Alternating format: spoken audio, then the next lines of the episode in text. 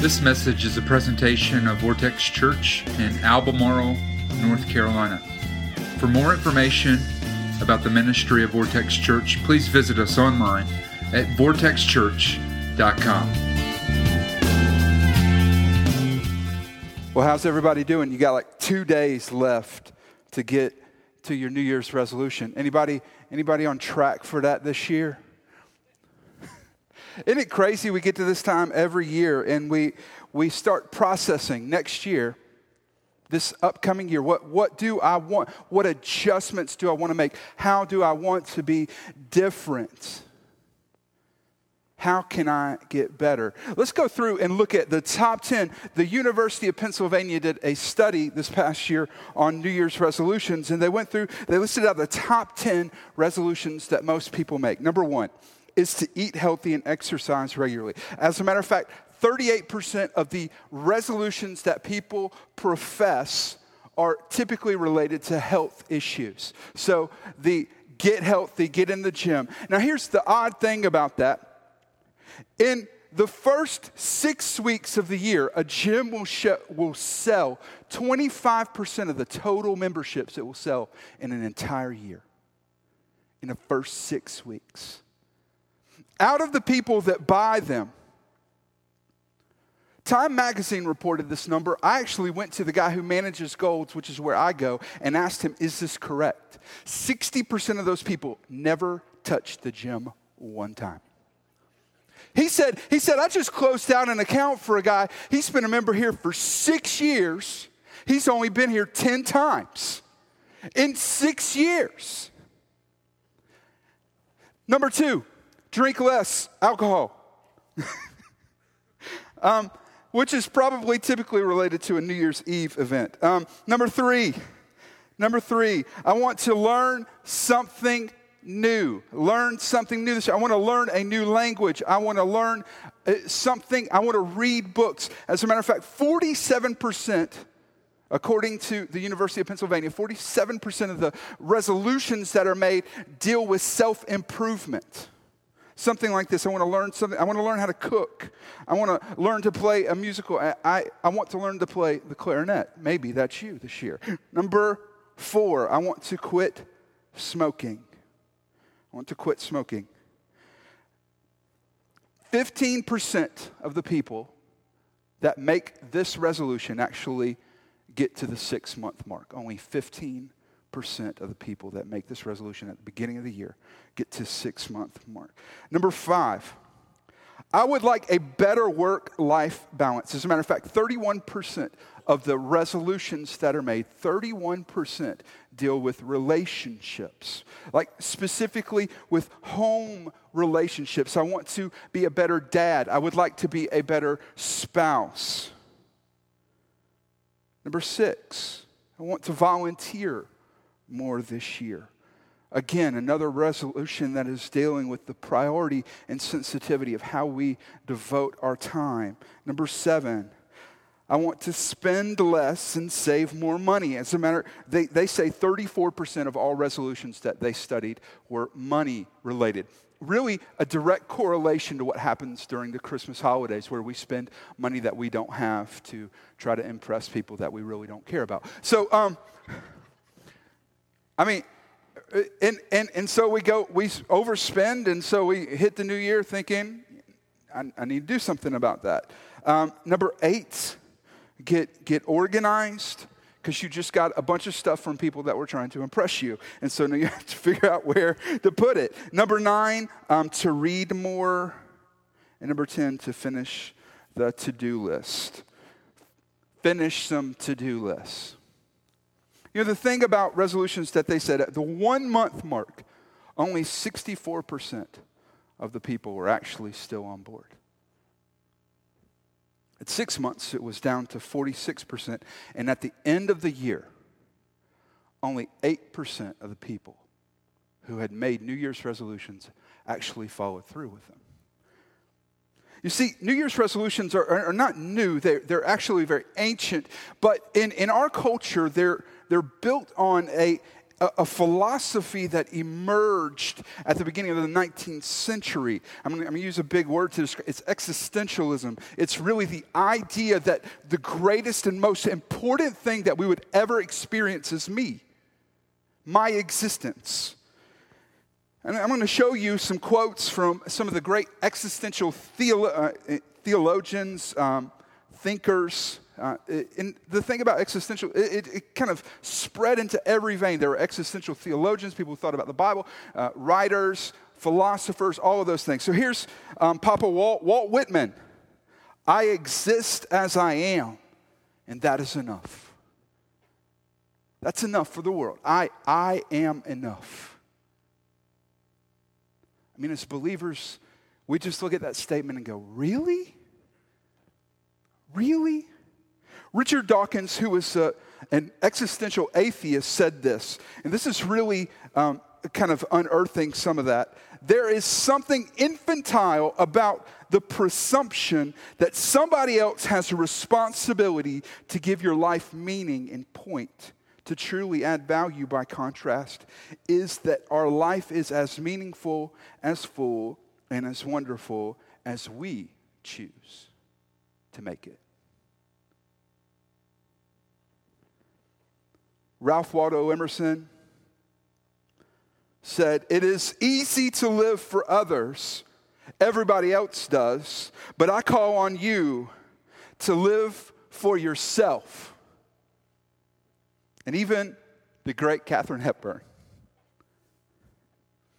If you always do what interests you, at least one person is pleased.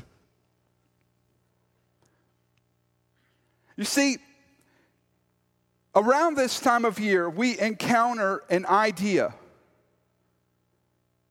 that we can get better. That your life, the life that you understand, the life that you live in right now, that you can, as a person, get better.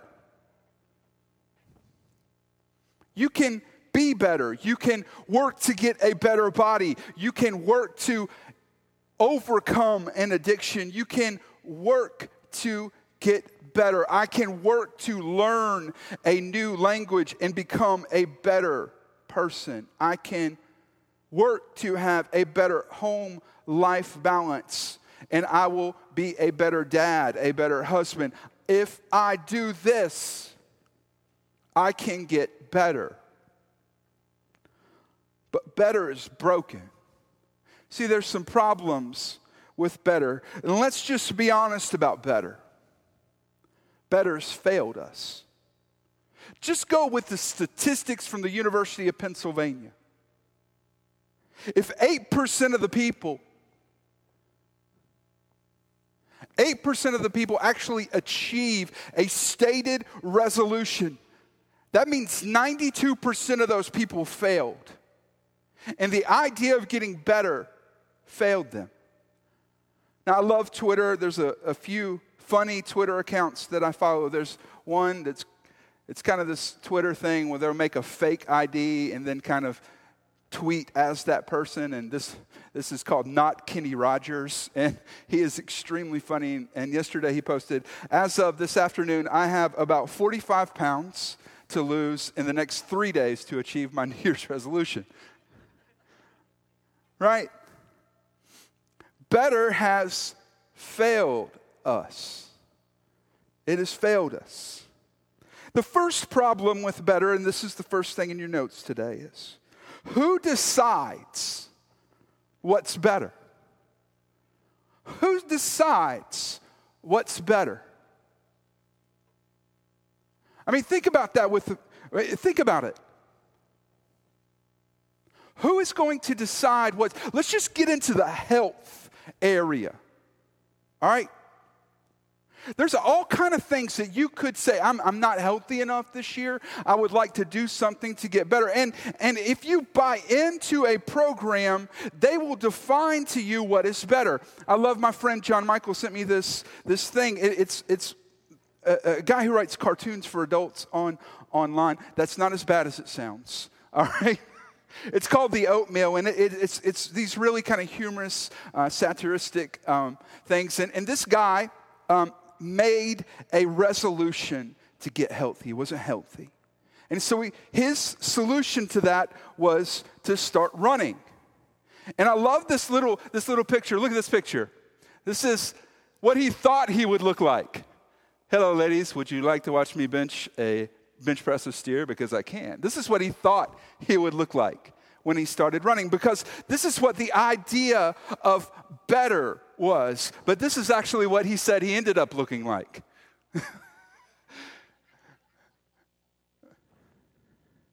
right? Better didn't turn out to be what he thought it was going to be. It was better. But who decides what's better? You know, in this world, most of us are living with what we call mixed standards. Like, really, the standards that we have for our life are coming from multiple directions. What our parents say, what our peers say, what our boss says, what we think the Bible says, what that preacher that I really like said. We have these standards that we have accumulated from different places, and, and we have this really odd definition of what better is. But look at this verse out of Matthew 6.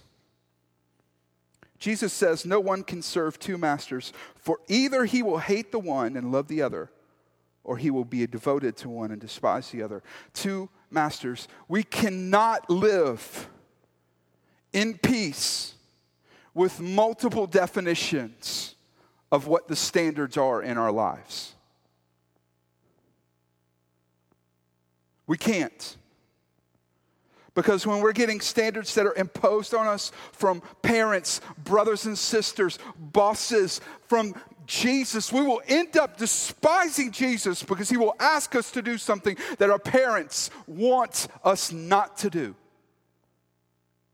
That's what Jesus is saying. If you have mixed standards, you will end up despising someone because you'll have two bosses. The second problem with better is this we end up with the same problem and the same you.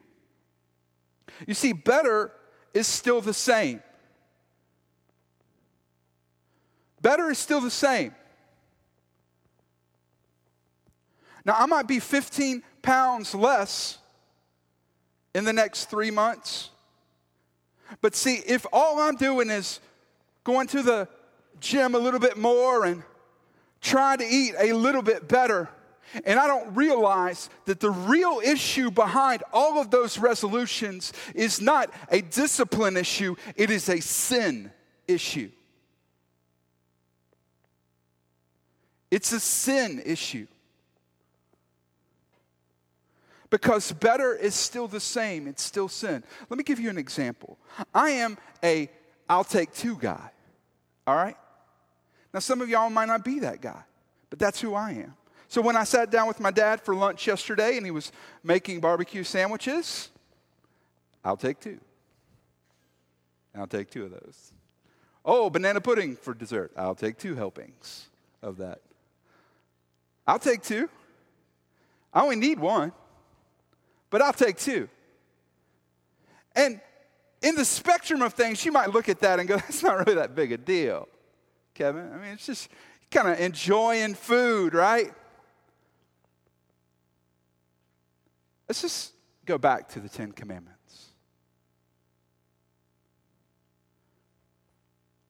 You should not covet your neighbor's wife, long for your neighbor's wife. Why? Because you can't have two wives. It's sinful to have what you need and then want something else. The issue isn't discipline, the issue is sin.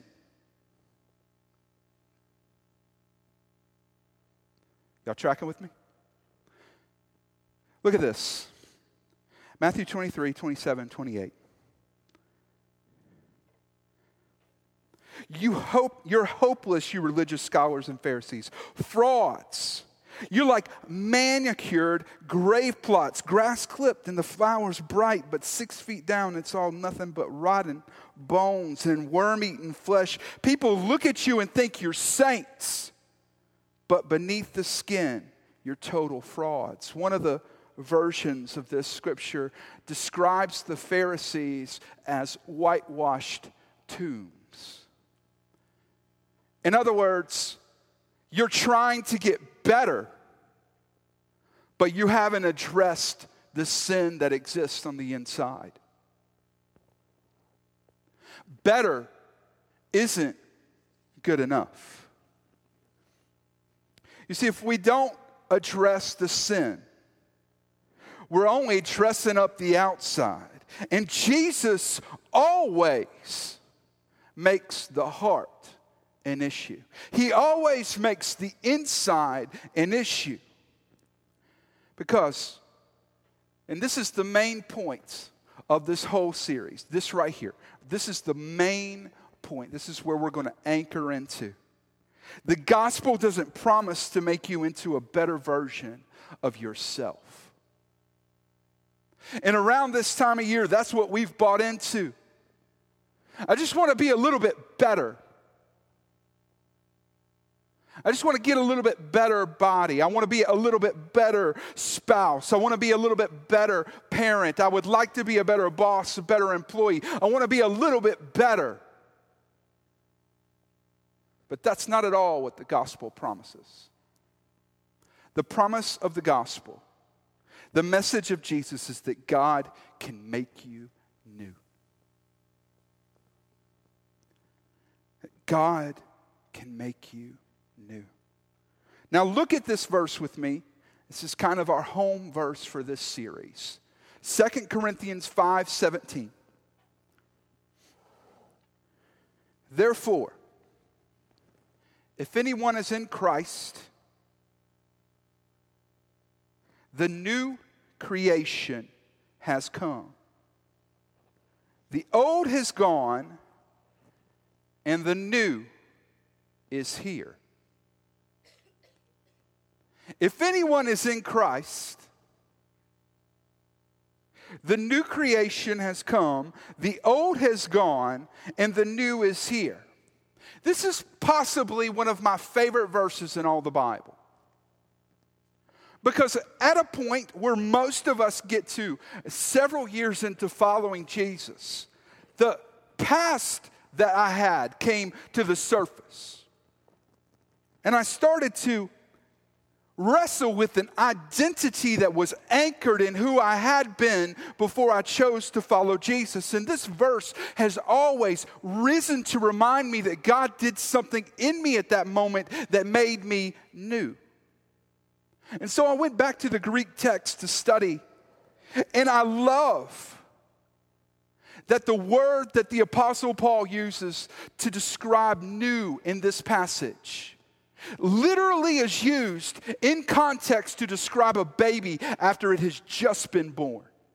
It is so new that it has not even been touched before.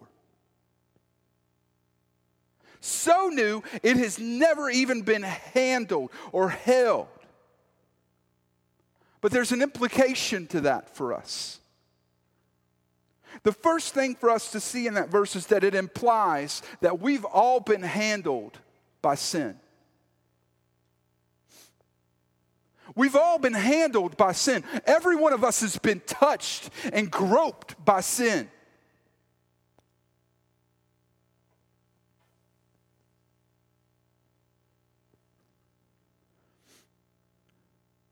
And that leaves a mark. It leaves a stain. It leaves dirt the way that sin handles and manipulates ruins. But the gospel tells us that the blood of Jesus washes us clean. That we could not be clean on our own. That we couldn't We couldn't find detergent to wash ourselves clean. There's that scene in Macbeth when he's committed murder and he has blood on his hands and he's trying to wash his hands, trying to wash his hands, but it won't come clean. That's us in sin. All of our efforts will never erase the stain that the handling of sin left, but the blood of Jesus, the work of Jesus does. So, in this, we see this scripture tells us that through Jesus, the new is here. Through Jesus, the new is here. Y'all get that today. Through Jesus, the new is here. Because of the work that Jesus has done, the new is here. You know, there's a, a practical side to new. And, and I want to spend kind of the, the closing moments today talking about that. I want to look at that together. Because for those of us that have decided to follow Jesus, the first thing that I would tell you today is that God says that you're new. God says that you're new.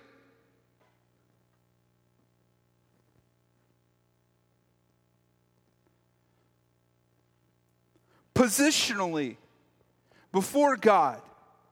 The Bible describes that just as 2 Corinthians 5:17 says that we are now the new has come, the old has gone, the new has come. The Bible uses this term that we have been justified. It is literally a judicial term to describe the presentation of a convict before a judge and to be pronounced not guilty. That we have been justified. We have stood before the judgment of God, and God looked at us and said, No, not guilty. Look at this verse with me. Romans 5 1. Therefore, since we have been justified through faith, we have peace with God through our Lord Jesus Christ. We have been justified. We can now stand before God, and God looks at you. And though you look at you and you say, I am that saint, God says, No, you're not. You are not that same person. You are new. The old has gone, the new is here. And that's tough. That's, that's not easy for many of us because many of us look back and go, But God, look. And God's saying, No, I don't see that. I don't, I don't, this sin that you're pointing to, this action that you're describing, this identity that you're creating out of your failure is no longer how I identify you. You are new.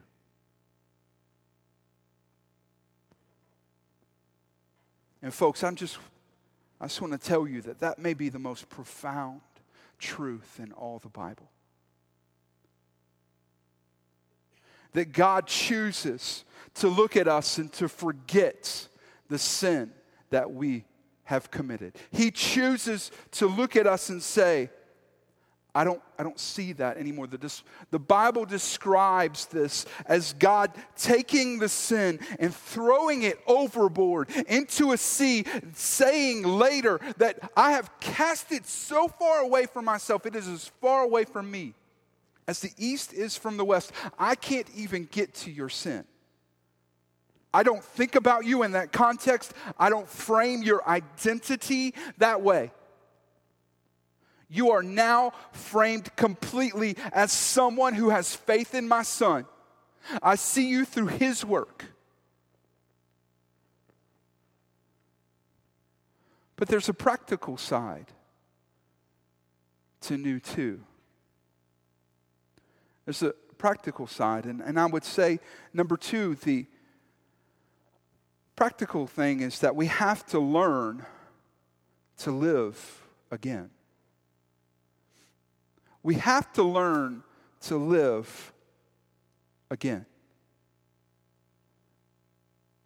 The best illustration that I can give is that most often, when we come to Jesus and God makes us new, there's a process that we have to go through of getting closer. And the Bible uses this analogy of, of being molded and shaped and conformed. That's the language of the Bible, being conformed into the image of Jesus. That we're on this lifelong journey of getting closer to Him, closer to Him, more like Him, more like Him. And when we come to Him and He makes us new, most often there are some things that drop away instantly. Like I, I really used to struggle with this. I came, I gave my life to Jesus, and, and, and God took that away from me. Like I used to compulsively use profanity, and I gave my life to Jesus, and I don't struggle with that at all. I have great control over what I say. So if I do cuss, it's on purpose. I'm just kidding. There's some people who come to Jesus and they're, they're addicts and they've struggled with um, difficult uh, addictions. And, and, and they, come to Jesus and they give their, and as He makes them new, He takes that addiction away. And that compulsion that had been a part of their life is no longer there.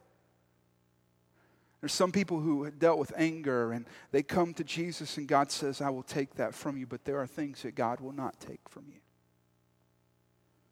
because He's going to use that. He's going to use it to change and conform you because now you have to learn to live in this new life that He's given you. See, that's the practical part about it. We've trained ourselves for 30, 35, 40, 45 years to live in sin.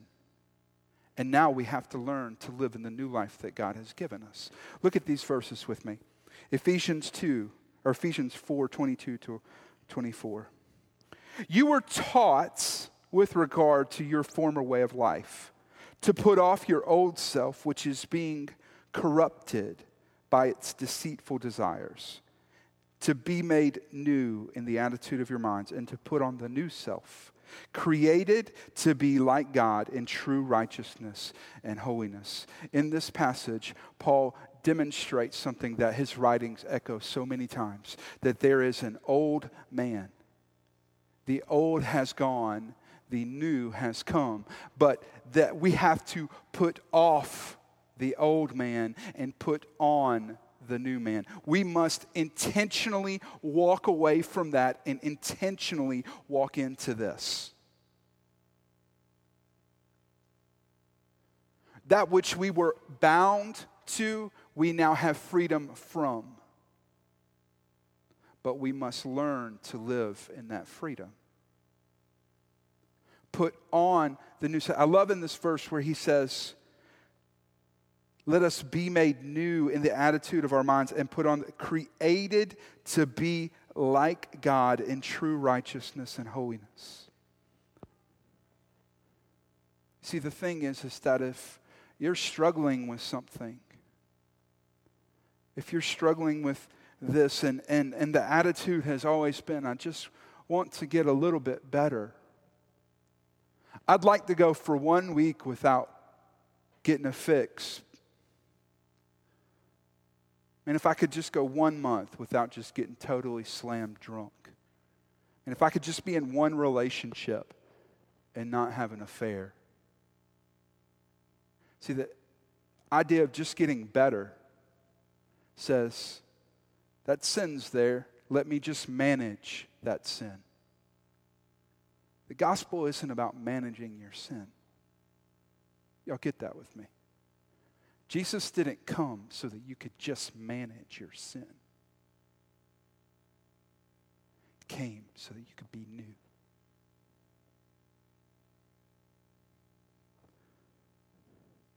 Philippians 3 12 and 14. Now, I'm not saying that I have all this together, that I have made it but I'm well on my way, reaching out for Christ, who has so wondrously reached out for me. Friends, don't get me wrong.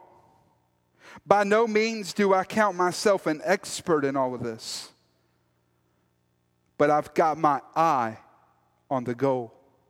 Where God is beckoning us onward to Jesus, I'm off and running and I'm not turning back. In the NIV, the Bible translates this passage as one thing I do, forgetting what is behind and straining towards what is ahead, I press on towards the goal.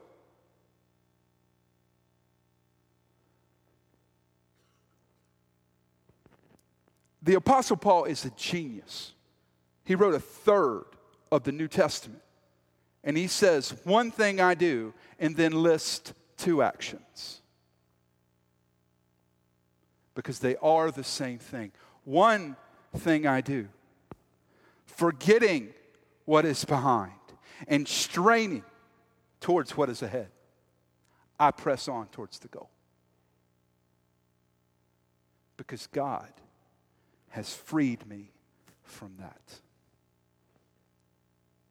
God has freed me from that. So this year, as we step into 2014, the real question for you is where do you need to be made new? Not where do you want to be better?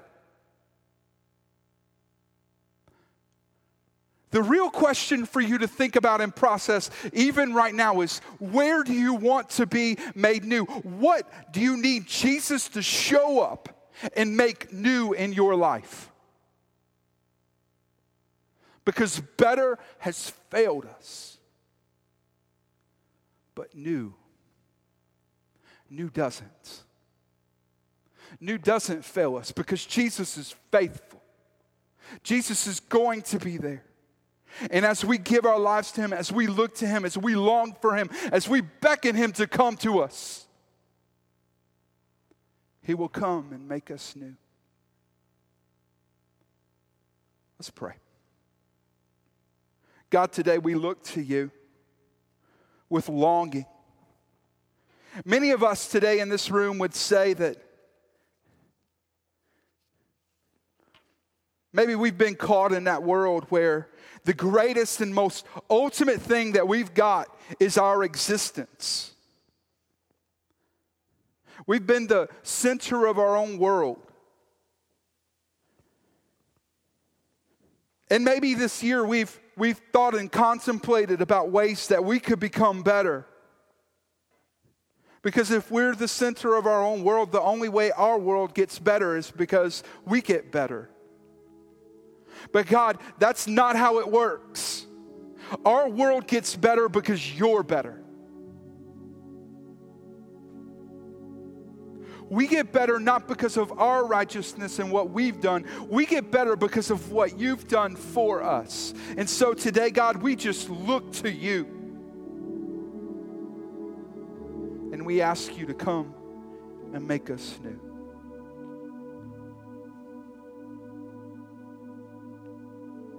Now, with nobody looking around, everybody's head bowed and eyes closed, no stirring, I want to ask you a question today, and it's a really simple one.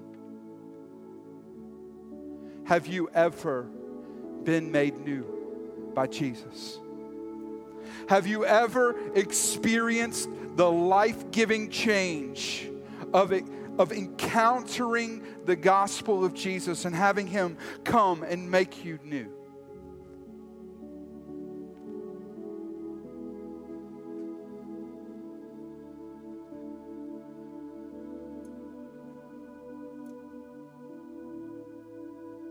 If you haven't and you want to, you don't have to wait for anything. If you have never said, God, I've been trying to do this and get better, but I need you to come make me new. For some of you, it might mean that you've got to swallow your pride and admit that you've been trying to get better and you can't do it on your own. For some of you, you just got to look at your circumstances and realize that what I'm doing in life isn't working.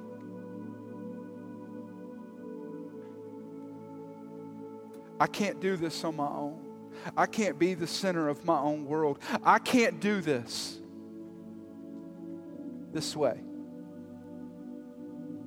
Have you ever asked Jesus to come and make you new?